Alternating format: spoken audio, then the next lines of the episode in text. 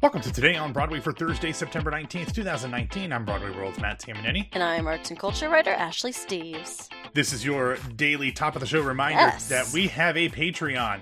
P-A-T-R-E-O-N dot com slash Broadway Radio. Nailed it. If you would like, yeah, nailed it. I didn't screw it up and say Broadway World like I did yesterday. Cutting that out. Um, uh, telling myself there. Yeah. Uh, yeah. So if you uh, feel so compelled to contribute to Broadway Radio, we would much appreciate it. You can do that again at Broadway or at uh, patreon.com slash Broadway Radio, or you can just go to Patreon if you can't remember our name, Mm. And then I have that problem Search our name? Yeah, I Yeah, think you I can. I think you can search Yeah, on I- Patreon. Yeah, James is updating stuff and figuring stuff out, so there will be more information there as time goes on, uh, and we learn more about the whole uh, crowdfunding Patreon Yeah. subscriber it's basically thing. like so- a tip jar for now. Just tip us if you like. oh, I like that. Yeah. I never thought about that. See? Very cool. All right, one other thing I want to talk about before we get into the show. I did not know that this was happening. Mm-hmm. Um, I feel like they should have gave us a little bit more warning, and they probably did, buried in like some deep press release. But today, Thursday, September nineteenth, we are having the free-form premiere of Newsies: colon the Broadway musical, the one that was in at Fathom Events and movie theaters on Netflix. Um, uh, kind of out of nowhere. yeah. Fortunately, depending on when you listen to this, Mhm. you may have a couple of hours to get your DVR recorded because it's at 11 a.m. Eastern time. yeah. Uh, also, so also interesting. Yeah, I'm sure that if it's the freeform premiere, which used to be ABC Family Right. or whatever, so I mean it's an ABC Disney uh, network, but uh, I'm sure if it's a freeform premiere, it'll be on there again in the future. But it kicks off a a full day's worth of musical con- uh, content. You've got Mhm. Newsies at 11. This is all Eastern time. 2 p.m. is Hercules. 4 p.m. is High School Musical. 6:30 is the live action Jungle Book. Not as much of a musical, but they do keep some of the songs in Mhm. there. Yeah. And then at 9 p.m. is Tarzan's sing along version. Interesting. So uh tune into Freeform. Yeah, yeah. I'm off in uh, suburban New York all this week where I actually have satellite. So come 11 a.m., I will be parked in front on. of Freeform, it seems. Nice. Uh, very cool. One other thing I want to say uh, on Tuesday night, there was a pretty cool thing that happened over at uh, the diner, so to speak. Waitress had its first group of three female females of color in the lead roles. Joel, Jordin it. Spark was playing Jenna, Natasha Yvette Williams was playing Becky, and Jessie Hooker Bailey, who is uh, in the ensemble and the other understudy for Dawn, Mhm. she was playing Dawn until uh, I guess Caitlin Houlahan uh, comes back, uh, as we mentioned uh, before that she was uh, coming back to the show. So um, very cool. Uh, Very. three women of color uh, leading that show. It's such a great show, and I'm uh, glad to see it. All right, Ashley. It was just a few days ago, and it might have been with me and James. It might have been a day you were out, but um, we we learned last week that Brian Stokes Mitchell would be joining the L.A. Opera run of the Light in the Piazza, and at that point, I wondered, certainly with Stokes and Dove Cameron and Renee Fleming, surely this at at least has somebody thinking about a Broadway transfer. Well, we still don't know if that's the case, but we did learn what's next for the show after its two previously announced runs, and that is that Renee Fleming will go on tour with the show during the 2020 2021 season. As I mentioned, Stokes will be joining Fleming and Dove Cameron for the LA run, but it was also announced yesterday that West End stars Rob Houchen, Liam Tamne, and Celinde Schoenmaker will join the California stint, as will soprano Maria McLaughlin. The show will play LA's Dorothy Chandler Pavilion from October 12th through the 20th. But then we also got some updated casting for Chicago when it sets up at the Lyric Opera of Chicago from December 14th through the 29th. And playing Signor Naccarelli will be Alex Jennings, and as Clara will be Solea Pfeiffer. She's getting all these cool short little run jobs between this busy, and Evita. Absolutely. Yeah, good for her. Um, additional casting, and she's doing uh, um Almost Famous out in California right now. Yep. So, um, additional casting for Chicago and event, obviously eventually for the tour will be announced at a later date. But what do you think, Ashley? Do you think this is a path that could end up on Broadway? I Mm. certainly don't see Stokes or Dove Cameron or probably not even Solea Pfeiffer going on tour with this before it comes to New York. At least not if this is like a traditional tour. But if they just mm-hmm. do like opera type settings and don't do like the traditional every week. Maybe I don't know, but what what do you think? Do you think this could be ramping up for a Broadway run? Yeah, you saying that someone should be thinking of a Broadway to- to- a Broadway transfer. I'm thinking of a Broadway transfer for sure. That's who's thinking of a Broadway transfer. I think if the show doesn't announce anywhere close to that, you know, when they start doing the Good tour point, yeah. Uh, I may have to make that trip to Chicago. I'm a huge Renee Fleming fan and would love to see her in this. And Marie McLaughlin, Marie McLaughlin, another lyric soprano. I will always travel the earth for Brian Stokes Mitchell. It's a great Yeah. cast. I do hope to see it live. I think they're thinking of a Broadway transfer for sure. I think setting up this kind of cast, obviously not for regular touring, but I could see it being something down the line for sure. Yeah, we'll have to wait and see. I think a good point is who knows when. I mean, the 2020 2021 touring season really doesn't kick off until the fall Yeah. of 2020. So who knows when we get the announcements of those those venues? But I think we will know probably at least an insight as to what they're thinking if there's any runs in the New York tri-state area. I Mhm. think if they stay away from New York, New Jersey, uh, Connecticut. I mean, maybe they go upstate or whatever, but um, that might tell us they have plans to at least try. Uh, but maybe they'll throw in a run at like Sony Music Hall or whatever, like uh, like Lightning Thief, even then come it. to Broadway anyway. I'll take it. Yeah, for sure. All right. So, Ashley, our next story came to us just shortly before we started recording. So, I'm going to kind of run by the seat of my pants here. And that is because American Theater Magazine released its annual list of the top 10 most produced plays and 20 most produced playwrights for the 2019 2020 season. There were some ties, so there's actually uh, more than that.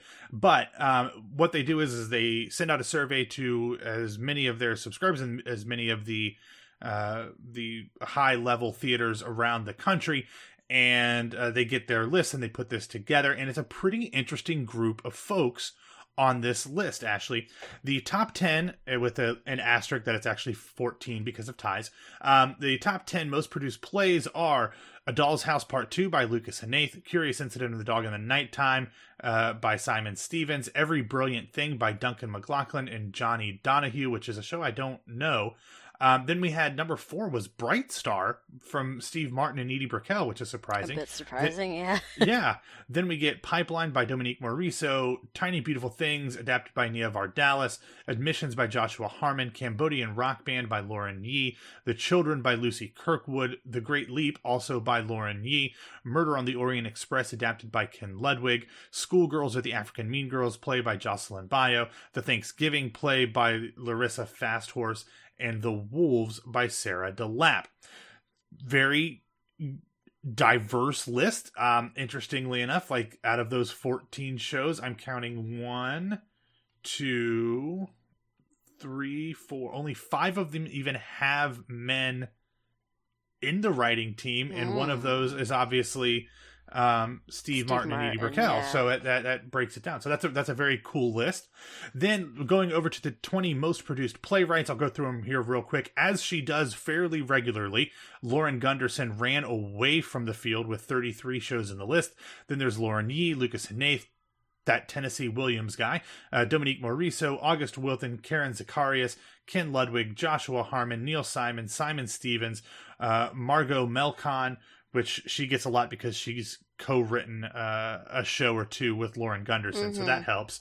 Lynn Nottage, Duncan Macmillan, Kate Hamill, Quiara Alegria Hudes, Paula Vogel, Sarah Ruhl, Jen Silverman, Lucy Kirkwood, Steve Martin, and Steven Dietz. Hmm. So a a very interesting, very diverse, um, both in terms of gender and race hmm uh, list there. Ashley, that's very, very surprising Cor- and encouraging. Correct me if I'm wrong, but I'm 99% sure the two most produced playwrights on that list, Lauren Gunderson and Lauren Yee, haven't been produced on Broadway.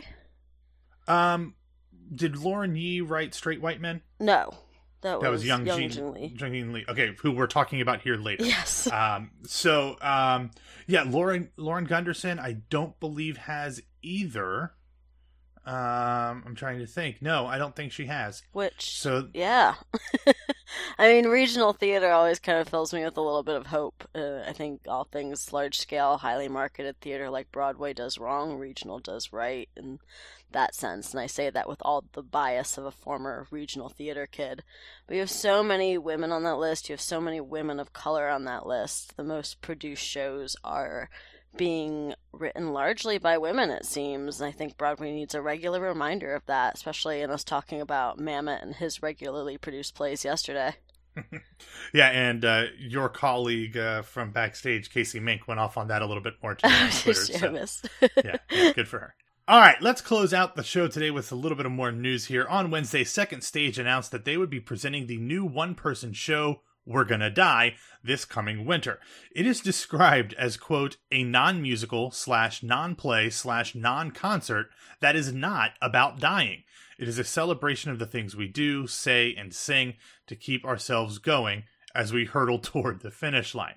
Janelle McDermoth will star, and it will be directed and uh, choreographed by Raja Feather Kelly. Young Jean Lee, who I mentioned earlier mm-hmm. and couldn't remember who wrote one of her shows, um, wrote the book Music and Lyrics with Tim Simons co writing the music and John Michael Liles added additional music. The show is set to run from February 4th through March 22nd. This sounds really cool, yeah. really compelling. Anytime someone says it's not this, not this, and not this, and all of those things yeah. make up pretty much everything, uh, I'm not sure what it is. So that's pretty interesting. It sounds like the kind of existential crisis I'm looking for tonight at the theater. So I'm very yeah. excited. Absolutely. All right. Yesterday, MCC announced a new initiative to enhance and support the development and production of new musicals thanks to a gift from Julie and Mark Platt. The Mark Platt Musical Initiative is named for Mark's uncle and is already supporting the production of new musicals during this season. Good for the Platts, Ashley. I mean, musical theater has done them quite well for little, multiple generations. A little bit, yes. Uh, yeah, so it's uh, nice that they're giving back a little bit. Absolutely. And please, all initiatives to build catalogs of new musicals and new plays and new artists and new writers forever. All I want is a constant flow of new work and new voices. Yeah. MCC hasn't had a great track record with musicals. Yeah. But uh, with the wrong man running right now, that might change yes. and change fast. All right. And finally, Ashley, on Wednesday, the beacon of journalistic credibility, Us Weekly, re- they reported that shame. the Lady Gaga, yeah, the Lady Gaga has been, quote, offered a role for Universal's decade long gestating remake of the musical version of Little Shop of Horrors. Clearly, Lady Gaga would be a fantastic Mr. Mushnik. I yes. can't imagine about. No, I'm just kidding. of course, I'm sure they didn't say it, but of course, this is for Audrey.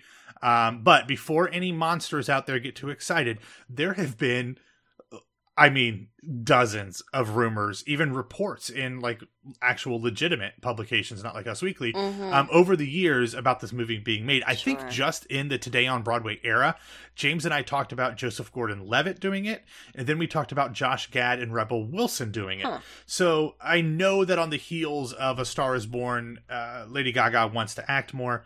People want to see her act more. But I'll believe this one is happening when and if we get some sort of official announcement, and then I might still not hold my breath until cameras are actually rolling. I think she could play a wicked Seymour. She probably could. Uh, Orin, can you imagine her as Orin Orin Scrivello DDS? I could. Like that would be great. I could, and I want to produce it myself. I keep forgetting that this movie is happening. Like I blocked it out of my memory that a Little Shop remake was happening until I saw a I list mean, going around a couple days ago of upcoming remakes. I think because of all the Princess Bride stuff that was happening. I yeah. mean, if it happens, it happens. If she's in it, I think uh, it gives me a little bit of hope in it, if I'm being honest. But I'm not going to hold my breath either. yeah, I mean, she's not exactly an Ellen Greene type when sure. it comes to vocals. Um, but I think she could probably play that part really deliciously. Oh, absolutely! And, uh, and I think we'll I think it'd be a lot of fun. Yep. And I'm here. All right. I'm sure you are. all right, that's all we've got for today. Thanks for listening to Today on Broadway. Follow us on Facebook and Twitter at Broadway Radio, and you can find me on Twitter and Instagram at BWWMatt. oh, sorry. Yeah, Ashley, where can people find you? You can find me on Twitter and Instagram at No, this is Ashley. Clearly, a... Matt does not care where to find me. well, I used to not. I, I didn't ask James, and then when, we, when you came on, I figured I would just help with the transition, and yeah. then I forgot for a second. Mm, yeah. Anyway, I will also help with the transition into patreon.com slash Broadway nice, Radio. Nice. Uh, head over there if you feel so compelled to leave us a tip in the tip jar for this See? high quality product we gave you today, um, we would much appreciate it. All right, everybody, have a great Thursday, and we will be back to talk to you on Friday.